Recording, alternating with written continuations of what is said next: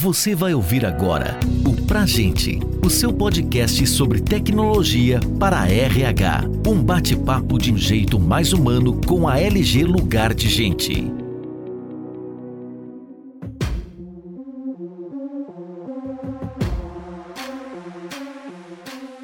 Sou a Tainá, Tainá Comini, sou líder de conteúdo de Games e Learning na LG Lugar de Gente. Sejam bem-vindos e bem-vindas. Hoje a gente vai falar sobre educação 4.0, a evolução dos treinamentos corporativos.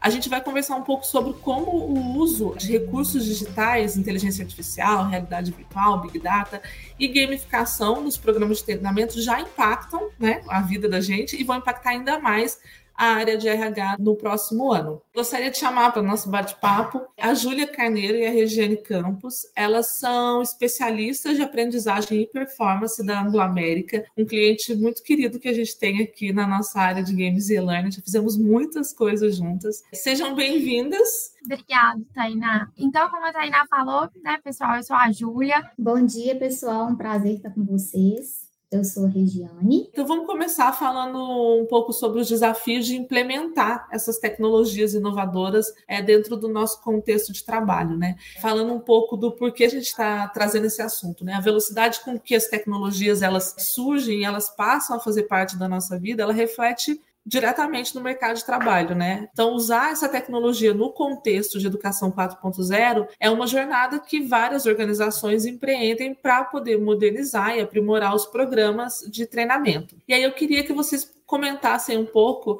sobre como esses treinamentos corporativos têm evoluído nos últimos anos, né? Quais são as principais mudanças que vocês enxergam? Se você puder começar, Regiane. Eu acho que antes de ir para a resposta de fato, vale a pena a gente dar um contexto sobre a indústria que a gente atua, né? A gente atua na Anglo-América, que é uma indústria do ramo de mineração, então é uma indústria ainda com o modelo operacional tradicional. E entrar com essas novas tecnologias e perspectivas tem sido um trabalho muito conjunto da área de recursos humanos, mas também de todas as áreas, porque a gente tem dentro da nossa ambição, né, dentro do propósito Anglo-América, melhorar a vida das pessoas e essas pessoas abrangem empregados. Então, trazer uma perspectiva de treinamento mais inclusiva está dentro das metas do nosso negócio. Quando você traz, Tainá, a pergunta em relação de o que, que a gente tem mudado né, nos últimos anos, me vem à, à mente uma necessidade de compartilhar com vocês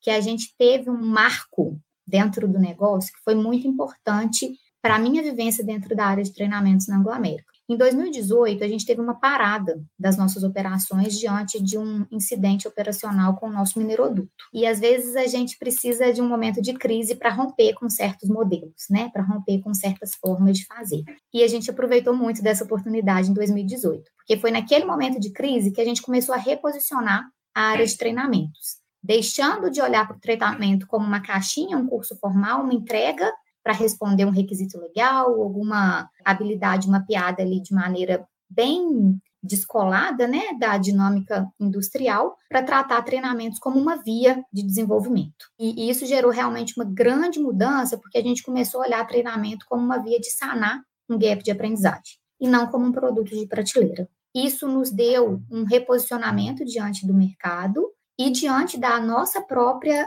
corporação, porque a gente tem feito diariamente uma tentativa de romper com a expressão em inglês que a gente usa one size fits all, que é o mesmo treinamento atende todo mundo. Então a gente tem cada vez mais buscado conteúdos diferentes para pessoas diferentes, para necessidades diferentes, muito focado em sanar esses gaps de aprendizagem e não em atender uma matriz de treinamentos fixa.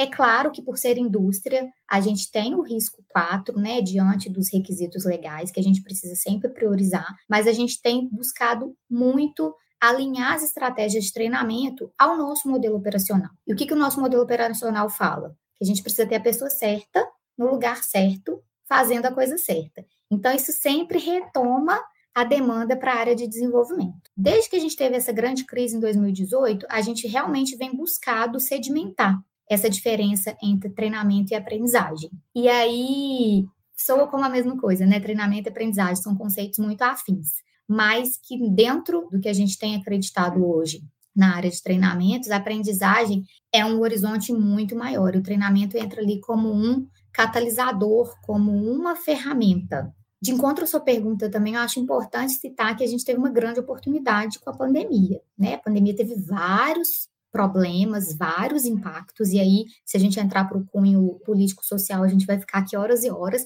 mas eu acho que, do ponto de vista de treinamentos corporativos, a gente teve um benefício muito grande do catalisador que esse modelo online, que essa necessidade de adaptação nos trouxe para a aceitação dos múltiplos meios e múltiplos recursos de aprendizagem. E o maior exemplo que eu vejo para compartilhar com vocês disso é a aceitação e aplicação das abordagens 70-20-10, que para as pessoas que não têm muita afinidade com essa abordagem 70-20-10, a gente coloca treinamentos na fatia dos 10% da aprendizagem, que está ali como os cursos formais. A gente tem 20% em relação ao observar, que entram as questões de mentoring, de coaching, e a gente coloca a grande fatia do bolo, 70% no viver, né, no aprendizado a partir da experimentação, a partir do colocar em prática. Então, isso também foi um grande catalisador que eu acredito que a pandemia nos beneficiou. Eu acho que deu para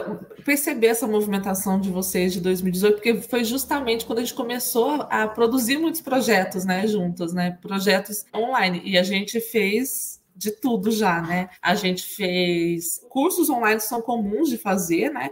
É, mas a gente teve é, até realidade virtual com vocês, né? E até falando um pouco disso, né? À medida que inteligência artificial, realidade virtual, essas outras soluções, elas começam a ficar mais acessíveis, o desafio é fazer essas tecnologias serem efetivamente implementadas para a gente criar uma experiência de aprendizado mais envolvente, mais relevante e, principalmente, né, acima de qualquer coisa, eficaz, né? Porque não é fazer por fazer, precisa ter um propósito, é um objetivo educacional por trás. Como vocês acham que as organizações podem incorporar essas tecnologias como inteligência artificial, realidade virtual, nos programas de treinamento? Vocês têm alguns exemplos aí, então como que isso pode ser feito? E eu acho que mais importante até quais são os desafios, sabe, na hora de implementar essas soluções que são mais diferentes? A gente é uma empresa multinacional, né? Então a gente tem várias diretrizes globais de como que a gente pode aplicar esses tipos de tecnologia e também indicações de melhorias que a gente pode fazer aqui localmente no Brasil para poder trabalhar com esse tipo de tecnologia.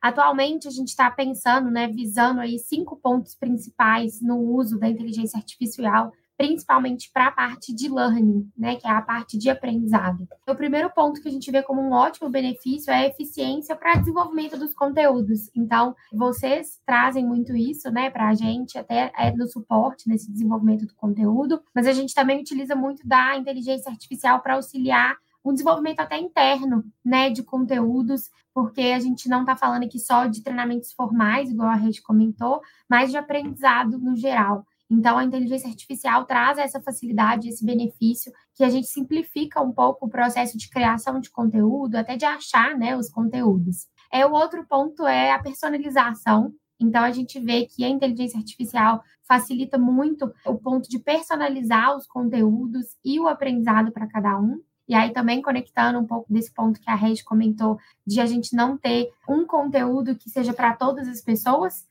porque a gente sabe que pessoas diferentes aprendem de formas diferentes. Então, essa personalização é um ponto que a inteligência artificial traz para a gente cada vez mais e que está sendo super interessante a gente utilizar e fazer pilotos desse uso dessa tecnologia para o aprendizado. A gente consegue, nessa personalização, fazer uma adaptação mesmo dos conteúdos, né? Então, a gente pode ter um mesmo treinamento que, dependendo do nível de conhecimento sobre o tema, aquela pessoa não precisa fazer aquele treinamento completo, ou ela pode fazer só algumas partes do treinamento, ou ela nem precisa fazer aquele treinamento porque ela já tem o um conhecimento daquele conteúdo. Então, é uma das possibilidades que a gente também tem. Ou né, a própria ferramenta também conseguir indicar aqueles conteúdos que fazem mais sentido para aquela pessoa pelo próprio interesse dela. Então, isso é um outro ponto positivo que a gente vê com a inteligência artificial.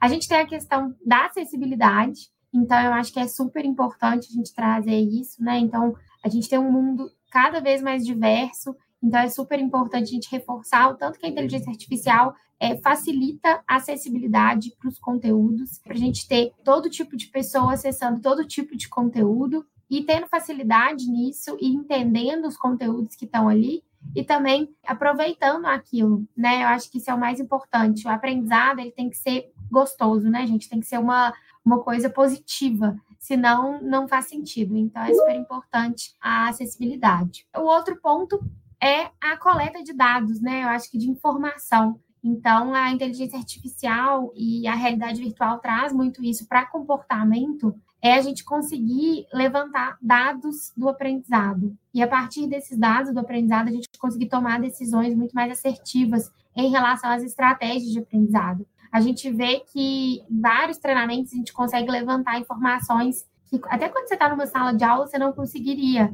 né? Então até tempo, número de cliques, né? A gente tem várias, vários tipos de métricas diferentes que auxiliam a gente entender até a assertividade daquele conteúdo que a gente está entregando. E aí, assim, né, tomar decisão em relação à estratégia. E por último, assim, a gente traz um pouco dos chatbots e dos tutores virtuais, que é uma outra forma de inteligência artificial que auxilia muito, traz muito benefício, até para as equipes de treinamento, né? Às vezes a gente, a gente vê que é, a equipe de treinamento tem uma, uma carga de trabalho muito grande né, para operacionalizar todos aqueles treinamentos, também para dar suporte a todos os empregados e também, algumas vezes, como instrutores de treinamento, né, para dar suporte até no conteúdo daquele tipo de conceito que está sendo passado. E a gente vê que a inteligência artificial traz isso como uma funcionalidade, que são a gente poder ter um chatbot que te responde uma dúvida rápida ali, né, em relação a algum conceito, em algum tópico específico do treinamento, e até tombando isso para a realidade da sua própria organização. Né? Então, isso é super interessante e que é uma possibilidade que a inteligência artificial traz para os programas de treinamento. Aqui a gente, na Ango, a gente ainda está estabelecendo uma governança sobre o uso da inteligência artificial em todos os processos e a realidade virtual também. É, a gente sabe que é, a gente tem muita coisa online, né, na internet mesmo, que a gente pode pesquisar e utilizar de uma forma pessoal, né? Se eu tiver alguma dúvida, alguma questão, eu posso entrar e utilizar, que está de livre acesso. Mas a gente sabe também que as inteligências artificiais hoje, elas aprendem com as perguntas e as respostas que a gente dá para elas. Então, elas absorvem todas aquelas informações e vão aprendendo a partir daquilo. E quando a gente está falando de informação da organização, a gente também não pode inserir qualquer coisa dentro das ferramentas de inteligência artificial, porque essas que estão no mercado, que a gente utiliza, como o chat GPT, por exemplo, ele vai, né, juntando toda essa informação e ele vai passar essa informação para outras pessoas também que fizerem perguntas sobre aquele tema. Então, a gente é, já tem uma, uma diretriz, né, que não é para a gente inserir essas informações em ferramentas de inteligência artificial de mercado abertas online, coisas pessoais, também, né, é super importante, não só em relação à empresa, né, dados pessoais também a gente, é importante a gente ter atenção com isso. E a gente está tendo essas diretrizes estabelecidas pelo Grupo Alô América, mas a gente já tem algumas ferramentas de inteligência artificial sendo utilizadas internamente em alguns pilotos para esses outros pontos, né, que eu comentei aqui de benefícios e de ferramentas que a gente pode estar utilizando até para aprendizado. E um último ponto aqui que eu queria trazer, né, que a gente tem alguns desafios nisso. E a gente sabe, né, que é, a tecnologia traz muitas facilidades, mas ela também traz desafios como a gente ter a falta mesmo do contato pessoal, né? Então, você está fazendo um treinamento online ali, você vai tirar a dúvida, é um chatbot, também não é uma pessoa fisicamente ali falando com você. Então, isso você tem uma perda também desse contato pessoal, que é importante a gente ter atenção. Então, esse é um desafio que a gente tem. E aí a gente tenta sempre dar uma equilibrada nesse ponto. E a gente ainda tem a questão dos custos, né? E da inteligência artificial ainda tá, ela tá num crescimento exponencial, mas ainda tá no início, né? Assim, pelo que ela pode fazer futuramente, eu acredito. Então, também é um ponto super importante de a gente ter atenção. Isso que você falou, né, do chat GPT, enfim, acho que seria até uma conversa a mais, né, essas ferramentas que a gente pode usar. A gente tem vários DIs trabalhando, né, design institucionais, então é uma ferramenta muito boa para a gente, ajuda a gente muito em criação de conteúdo, mas a gente acaba que fica um pouco de mãos atadas para usar, porque a gente não pode inserir informação de cliente lá, a gente não pode pegar o que está lá e, e, transformar num conteúdo, né, tudo muito personalizado. Mas enfim, acho que tem muito para avançar e a gente ainda vai usar muito dessas ferramentas. E aí eu queria voltar um pouco, é, Júlia, você falou da questão da personalização lá atrás, atrás, e a Regiane também tinha trazido um pouco atrás, que eu acho uma das partes mais legais e mais importantes da educação 4.0,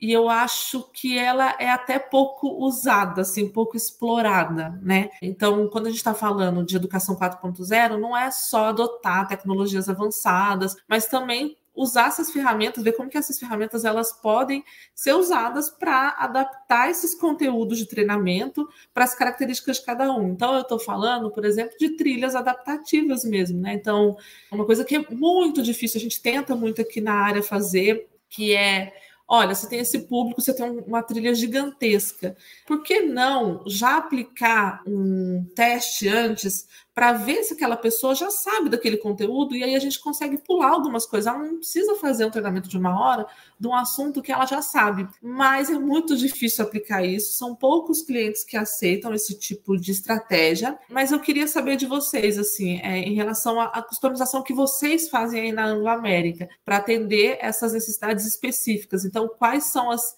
principais formas de customização? Como que vocês aplicam essa personalização no dia a dia de vocês? Você ganha muito quando você tem alguma coisa personalizada, mas para você gerir uma coisa que é quase individual e para você construir uma coisa que é quase individual, é muito mais trabalhoso, é muito mais é, difícil do que você gerir uma coisa só, né? Uma coisa padrão ali para todo mundo, vamos dizer assim. Então, o que, que a gente tem aqui, né, de possibilidades? Que eu acho que é, é super importante a gente trazer, que não é para tudo, né, gente? Então, assim, não, é, não dá para personalizar tudo, mas algumas coisas a gente consegue. A gente já tem alguns treinamentos, que, igual você comentou, que eles são treinamentos recorrentes. Então, a gente tem treinamentos, por exemplo, de compliance, que a gente precisa ter todo ano, que tem alguns que são todo ano e tem alguns de governança de informação, que aí é um ano sim, um ano não, né? Eles têm, a gente tem um, um book mesmo, né? Tipo, vários treinamentos, um cardápio ali, vamos dizer, que são os treinamentos obrigatórios que as pessoas precisam fazer todo ano ou de ano em ano e tudo. Esses treinamentos, eles trouxeram uma inovação esse ano que foi super legal, que foi esse ponto de você conseguir fazer um teste avaliando alguns conceitos inicialmente e aí você reduzia o tamanho do conteúdo. Então, como é um conteúdo que as pessoas sempre estão vendo, tem algumas pessoas que veem aquilo quase no dia a dia, tem pessoas que vêm uma vez por ano. Então, a pessoa que vem uma vez por ano, ela provavelmente vai ter que fazer novamente no ano seguinte o curso completo. Mas quando a gente está falando de uma pessoa que trabalha com aquilo no dia a dia, tem muita clareza dos conceitos, sabe identificar né, quais que são as questões mais críticas sobre aquele tema, o curso consegue ser reduzido, né? A gente consegue retirar alguns módulos para aí sim a pessoa não ter que fazer aquele conteúdo completo. Isso é uma coisa que a gente já está fazendo. Igual eu comentei, a gente faz em cursos específicos, a gente não faz em todos, porque realmente a gente não consegue, também não é o propósito de todos os cursos, mas esses especificamente a gente consegue. Uma outra coisa que a gente consegue nessa personalização, a gente tem algumas ferramentas de desenvolvimento internas que as pessoas conseguem criar os próprias trilhas de conteúdo, planos de conteúdo, que elas conseguem personalizar um pouco o aprendizado delas mesmas. Então, a gente tem uma possibilidade das pessoas acessarem uma biblioteca enorme de conteúdos e que elas conseguem pesquisar isso lá dentro e elas mesmas conseguem personalizar alguns conceitos e algumas partes de treinamento que elas querem aprender. Então, a gente oferece vários cursos que são mais estruturados, formais, que vai ter aquele conteúdo todo, mas a gente também oferece ferramentas que possibilitam as pessoas a personalizar o próprio aprendizado. Então, ela consegue pesquisar algum conteúdo que ela tem interesse, no formato que ela tem interesse, e criar uma trilha, um plano, compartilhar com colegas e tudo. Então, isso é um ponto que a tecnologia traz também para a gente aí na personalização, que eu acho que é super válido. Acho que é legal a gente começar a falar um pouco sobre avaliação e mensuração de resultado. Vocês também já comentaram um pouco de uso de tecnologia para isso, né? Mas eu acho que nesse contexto de educação 4.0, avaliar, mensurar resultados nunca foi tão crucial, né? A introdução de tecnologias inovadoras no treinamento, eu acho que demanda uma abordagem mais estratégica para você entender o impacto dessas iniciativas e até para você comprovar a importância dessas iniciativas internamente, né? Porque enquanto área de treinamento, vocês precisam também se provar internamente, né? E aí a mensuração de resultados vem, é muito importante, estratégica para isso. Eu queria saber de vocês como que as ferramentas digitais elas estão sendo usadas para avaliar impacto de treinamento nas competências e no desempenho desses colaboradores aí na Anglo-América. A gente tem hoje um framework de competências na Anglo-América como grupo. E a gente se separa por disciplinas de conteúdo, né? Então a gente tem as equipes cada equipe trabalha com uma disciplina diferente, pensando na estrutura organizacional mesmo. Então, a gente tem a área de projetos, por exemplo, que trabalha na disciplina de engenharia, a gente tem a, a área de pessoas, que trabalha com a disciplina de pessoas, né? Então, a gente tem essa separação. A partir disso, a gente conseguiu né, criar esse framework, que é uma estrutura mesmo, de quais são as competências que a gente espera que os empregados que trabalham com aquela disciplina tenham. E aí, essas competências, a gente também, além de dividir elas por disciplina, a gente tem a divisão delas por nível de proficiência dentro de cada uma dessas competências. Então, eu não estou falando que todo mundo daquela que trabalha naquela disciplina tem que ser expert numa competência específica. Mas é, a gente sabe que dependendo do cargo que a pessoa tem, do nível na organização que ela tem, ela vai ter um nível de proficiência esperado para aquela competência diferente. E aí a gente indica alguns comportamentos também que são esperados para você ter aquela competência. Então, se você tem essa competência, por exemplo, de comunicação assertiva, você tem que ter X comportamentos que mostram o que é ter aquela competência. A partir disso, a gente faz uma curadoria de conteúdo para sugerir para as pessoas o que, é que elas podem aprender para auxiliar elas a terem aqueles comportamentos. A gente sabe que comportamento a gente não muda do dia para a noite, não é só lendo sobre o assunto, vendo um vídeo ou fazendo um treinamento que você vai começar a ter aquele comportamento. Mas uma das formas da gente entregar o conhecimento para as pessoas. Então, agora a gente comentou, a gente tem vários tipos de entregas de conteúdo, e isso é uma das formas que a gente faz para desenvolver essas competências. E aí, como que a gente avalia o impacto disso, né? A gente tem as nossas ferramentas, igual eu comentei, ferramentas internas, né? Então, a gente tem o LMS, né, que é o nosso Learning Management System, que é o sistema de gestão de aprendizado. Dentro desse LMS, a gente consegue conectar o PDI da pessoa com os itens de desenvolvimento que a gente tem dentro da própria ferramenta. Então, a pessoa cria o PDI dela, que é o, o plano de desenvolvimento individual, né? Ela cria o plano e aí ela consegue conectar esse plano com o que a gente tem no nosso catálogo de treinamentos.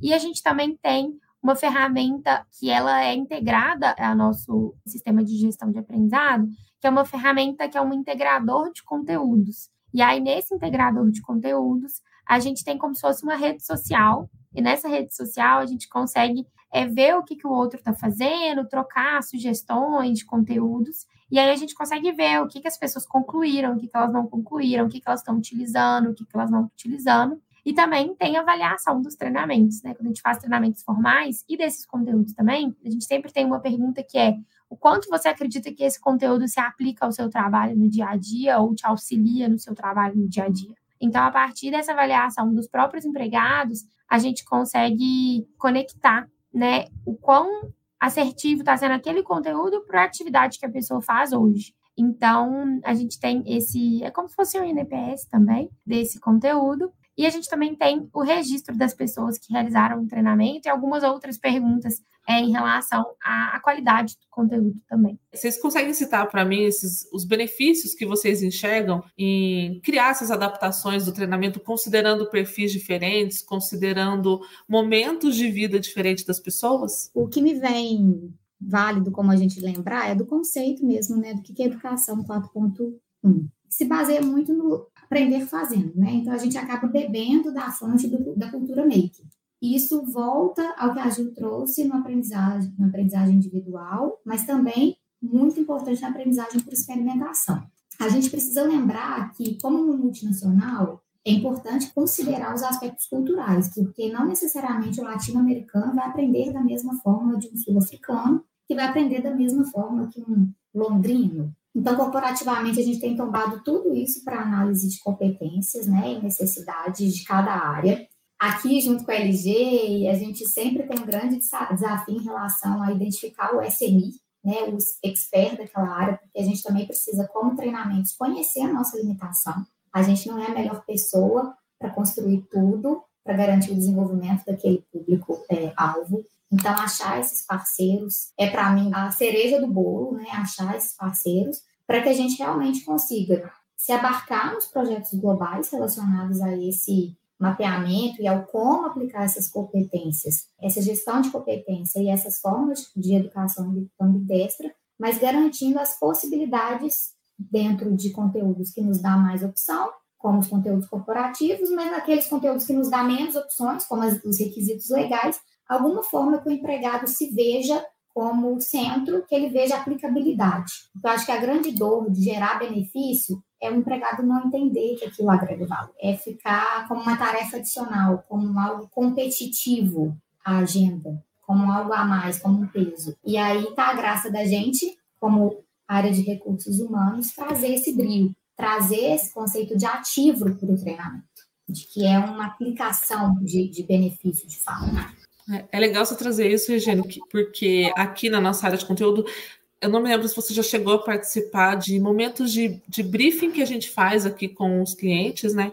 mas uma etapa do briefing é o conhecimento das pessoas, né? E uma das maiores dificuldades que a gente tem é tentar puxar ali, é, junto com as empresas, o que motiva essas pessoas a estarem ali fazendo treinamento. E isso é muito importante, justamente por isso que você falou. A pessoa precisa enxergar um real motivo, ela não pode olhar o treinamento como uma, uma atividade que está competindo com a agenda dela, ou que ela só precisa ali cumprir no LMS, né? Tá lá feito, tá feito, tá pronto, mas não, não tem mais nada com isso. E acho que essa é uma, uma das grandes dificuldades que a gente tem mesmo e que a gente precisa investir um tempo para conseguir puxar. E aí, até falando um pouco dessa questão do LMS, essa busca que a gente faz por métrica, né? Que a gente tem que ter, mas além dessas que a gente tem normalmente, que são as mais conhecidas, né? Então, a taxa de conclusão, às vezes ali uma atividade que a gente tem e as pessoas, a gente consegue puxar ali a nota final das pessoas, mas eu acho que hoje a gente consegue fazer uma análise muito mais profunda por conta de tecnologia mesmo.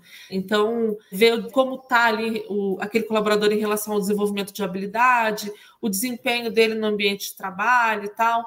Quais métricas vocês enxergam são as mais relevantes hoje para vocês, no contexto de vocês, para medir o sucesso mesmo do programa de educação 4.0 que vocês eventualmente estão implementando na organização? Então, a gente até está num momento dentro da nossa estrutura global de aprendizagem no América, no momento de construção, de revisão, eu diria, dessas métricas, estratégias, porque a gente quer entender, para além do retorno do investimento, para além da taxa de aderência versus no-show, para além do custo per capita, para além do percentual de quanto foi o treinamento face a face, quanto foi o treinamento online, quanto foi o treinamento híbrido, a gente tem a intenção de começar a mensurar o quanto que os treinamentos, o quanto que as ações de desenvolvimento, elas de fato impactam no comportamento do desempregado. Porque a gente precisa, como multinacional, como indústria, risco 4, a gente não pode omitir os pontos socioculturais disso, né? E a gente quer, de fato, não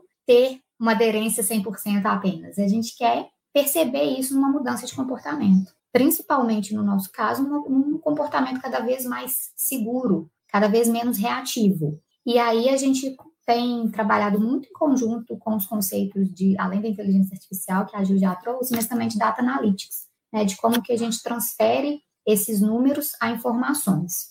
E aí acaba já avançando um pouco para o que o conceito da aprendizagem, de ensino-aprendizagem 5.0 nos traz, né? Que é de buscar integrar a tecnologia digital para ter uma aprendizagem cada vez mais humanizada, focado no desenvolvimento de habilidades, e não o desenvolvimento apenas de conceitos, né? A gente vai cada vez mais indo para as habilidades e para os comportamentos. É isso que a gente tem buscado construir. A gente não consegue tangibilizar a métrica X, Y, porque a gente ainda está nesse movimento de construção. Você falou né, das habilidades ali do futuro, enfim, o desenvolvimento dessas habilidades acaba que é super importante ali para um ambiente empresarial, né? Principalmente quando a gente fala de um ambiente que está mudando o tempo todo. Isso daí é, é até clichê falar, né? O mundo VUCA, tudo mudando o tempo todo. Mas à medida que a gente se aprofunda ali nessa era de educação 4.0, é importante, eu acho que as organizações elas explorem ali formas de lidar com isso, né? Não só as organizações, mas principalmente vocês, né, da área de desenvolvimento, para preparar os colaboradores ali para essas habilidades que são exigidos diariamente deles nesse cenário de evolução constante. Como que vocês enxergam que esses programas né, de educação 4.0 eles contribuem para o desenvolvimento ali de habilidades que são consideradas essenciais para o futuro de trabalho? A gente tem virado cada vez mais o nosso foco anterior nas technical skills, nas né, habilidades técnicas muito bem direcionadas para um olhar mais das nossas social soft skills, que são mais associadas a comportamentos e habilidades. Então, assim, trazendo como exemplo, né, até para compartilhar com vocês, cada vez mais construindo os programas baseados em habilidades para inovação, no foco em solução de problemas complexos e todos os frameworks, modelos que, estão em torno disso, no pensamento mais analítico e muito respeitando o que são os vetores da nossa organização, porque a gente tem uma oportunidade na área de treinamento de tentar ganhar tempo, né, de tentar catalisar. Eu posso estar falando de um conteúdo super associado a um requisito legal, mas ali dentro colocar um, uma atividade, uma gamificação que favoreça esse pensamento mais analítico. Então, acho que a gente precisa de trazer essa ambistemporalidade também para o momento que a gente toma as decisões do que oferecer dentro de uma matriz de treinamentos e tornando os pontos, os eixos cada vez mais conectados para que a gente vá caminhando né, para o desenvolvimento dessas habilidades do, futuro do trabalho. Que não, o futuro é uma coisa que me assusta e me incomoda, porque já está aqui, né, gente? A gente não está com muito tempo para olhar para isso como futuro. É o presente do, das habilidades do presente, né? Contudo, respeitando dois pontos que a gente considera que parece óbvio, mas não são, que são os conceitos de andragogia, é diferente ensinar para o adulto, né? É diferente mobilizar o adulto, é diferente fazer o adulto sentir em relação a uma criança. E para um estudo de arte, né, se a gente for buscar, a gente tem essa dificuldade. E também considerando a inclusão digital, porque a gente trabalha com públicos multigeracionais e em múltiplas camadas sociais também. E às vezes, quando a gente fala em educação 4.0, tecnologia, parece que é óbvio, né? Que todo mundo vai conseguir acessar e embarcar no nosso game. Mas não é bem assim. Então, acho que a gente precisa também ter esse olhar para quem é a nossa persona e o como entregar isso de uma maneira agradável e que tenha usabilidade, né? Sim, é legal você falar isso até, aproveitar o momento para exaltar ali a figura do design instrucional, né? Que é um profissional ultra importante para isso, né?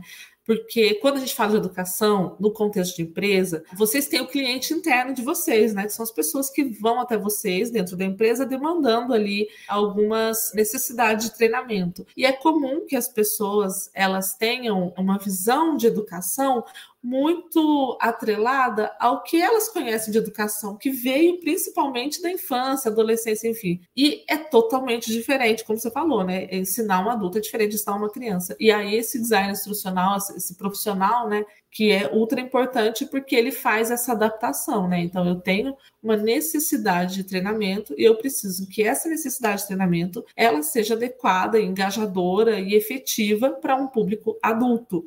E esse público adulto, por sua vez, também ele é muito diversificado. A gente está falando de pessoas que podem ser ali operacionais, elas podem ser um pessoal de escritório, de gêneros diferentes, idades diferentes. Então, tudo isso é muito considerado por essa figura ali, esse profissional. Voltando só um pouquinho para o que você estava falando, Regiane, quais são para vocês é, aí da América, o que vocês enxergam como as habilidades que são mais demandadas, sabe? Nos setores de vocês, que vocês acabam que precisam trazer para os treinamentos? Hoje a gente tem hoje sempre, né? A gente sempre teve um foco muito grande em comportamentos de segurança. A gente é uma empresa, né? Igual a Rede comentou, é uma indústria, a gente está trabalhando na mineração, a gente sabe que tem, tem atividades com riscos, então é, a segurança sempre vem em primeiro lugar, então a gente está sempre desenvolvendo conteúdo, treinamentos e formas diferentes né, de passar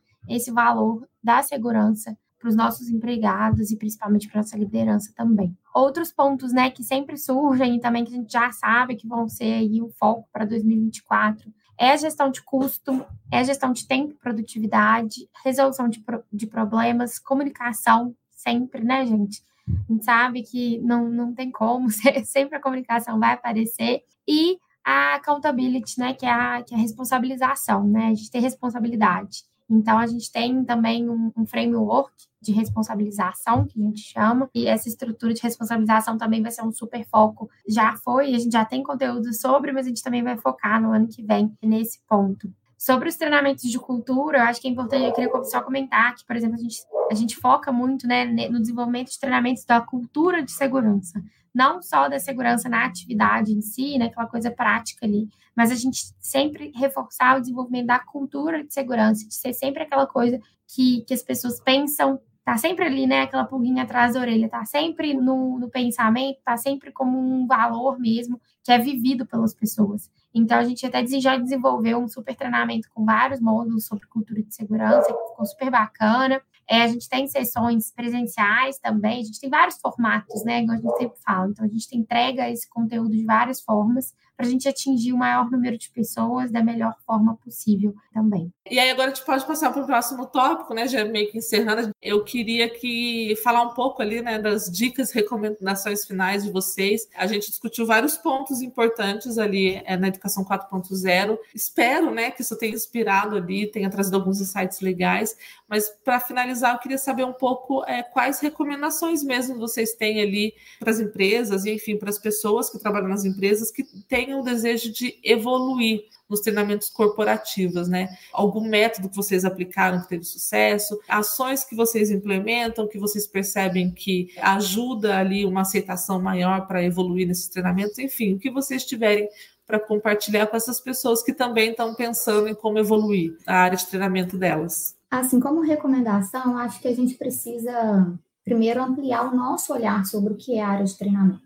Quando a gente para de olhar para essa área como uma caixinha e se coloca no lugar de business partner, a gente já se posiciona melhor diante da nossa organização. E a gente, para se posicionar, a gente precisa conhecer sobre a estratégia da nossa organização, sobre o que é prioridade para que a gente alcance os, os resultados almejados. Então, eu acho que a gente precisa se reposicionar de fato até para dizer que nem sempre treinamento é a melhor solução. E isso às vezes é algo que nos conflitua muito, né, como profissional. A gente tem demanda e aí fica parecendo assim, ah, a gente não quer escopo. Não é isso, mas treinamento nem sempre é opção para sanar aquele gap. Às vezes é necessário um recurso. Então a gente ter esse olhar de business partner, de parceiro do negócio, nos dá também essa coragem de dizer que não, gente, isso não é treinamentos né? Isso é benefícios, ou isso é um equipamento, enfim, é realmente se reposicionar para que a gente trate o treinamento como um ativo, porque o treinamento é tirar as pessoas da operação, treinamento é uma oportunidade de incrementar o olhar sobre a cultura organizacional, então é um ativo muito valioso, que a gente precisa tratar com todo o cuidado requerido para um ativo. E aí isso acaba que nos desafia, né, profissionalmente, porque nos demanda um conhecimento muito mais amplo, e aí eu digo entre aspas, do que só conhecer sobre a nossa disciplina. Tira a gente da zona de conforto de fato, porque a gente às vezes vai precisar falar um não, a gente às vezes vai precisar falar um eu não sei, porque a gente não conhece de todo o negócio, às vezes como uma área financeira ou como uma área expert de um produto específico da nossa cadeia de processos. O lado bom disso é que também nos coloca, né, pessoalmente alinhados às habilidades requeridas para o futuro que é flexibilidade, adaptabilidade, pensamento crítico. Então, o que eu deixaria como recomendação é isso, mas é que a gente, de fato, gente, deixe de falar de lifelong learning, mas que a gente seja lifelong learning, né? E a gente está num papel muito importante de fazer essa mudança de olhar de treinamentos de uma solução para tudo. Não é bem o caso. É um ativo que precisa ser tratado com todo cuidado, que o financeiro olha para o preço das nossas commodities, que marketing olha para o nosso branding, que comunicação olha para a forma como a gente se posiciona no mercado.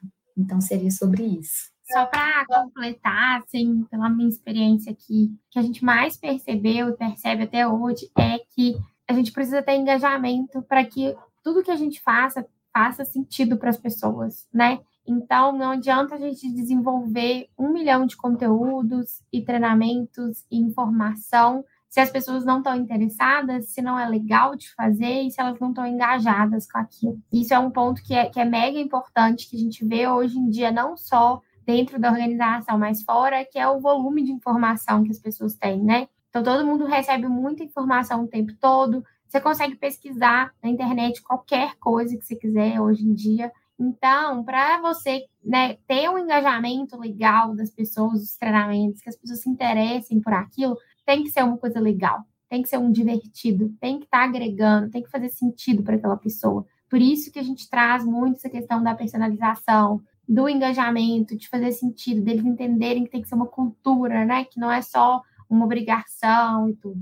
Então, eu acho que esse é uma dica, assim, que mais faz sentido é você tem que ouvir as pessoas e entender o que, que elas precisam. Ninguém sabe melhor do que precisa do que a gente mesmo. Então, eu acho que a gente só consegue esse engajamento e as pessoas realmente aproveitarem a partir do momento que você entende o que, que elas querem. Se é aquilo ali que elas querem, que elas precisam, então tá, então a gente consegue desenvolver e ajudar. Né? Então, ao máximo, a gente conseguir sentar e ouvir o que as pessoas querem, o que, elas estão achando também. E por último, só trazendo um pouquinho aqui em, relação à inteligência artificial, a gente tem algumas etapas que a gente segue aqui quando a gente está implementando um piloto para utilizar a inteligência artificial em alguns projetos, em alguns dos nossos processos. Então, primeiro é a gente identificar qual é o objetivo que a gente tem com a utilização daquela é, inteligência artificial.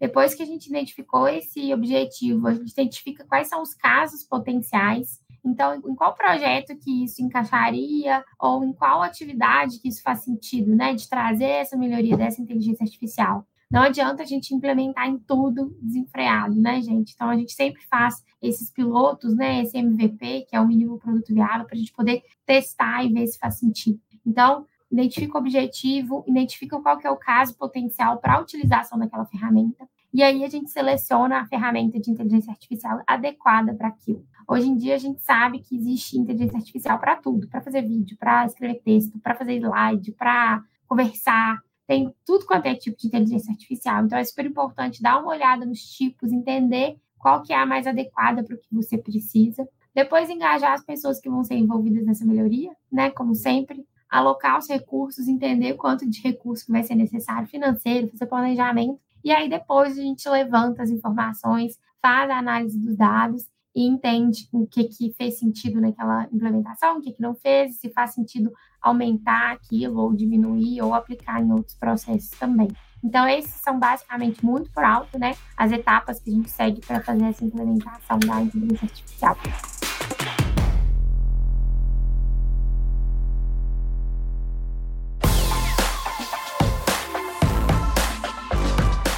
Então, nosso bate-papo chegou no fim. Queria agradecer demais vocês por terem aceitado participar. Eu vou aproveitar para reforçar que a gente tem a LG, né? A gente tem uma suíte completa de soluções em nuvem para apoiar o desenvolvimento de pessoas por meio ali de soluções de gestão de talentos, de gamificação, que pode contribuir ali para o crescimento do negócio. Então, quem tiver interesse, dá para agendar um bate-papo com o nosso time. A gente tem um time gigante ali para apoiar vocês em diversas necessidades. Obrigada, gente. Tchau, tchau. Você ouviu o Pra Gente, o seu podcast sobre tecnologia para RH. Saiba mais sobre a LG Lugar de Gente e confira outros conteúdos como esse em lg.com.br.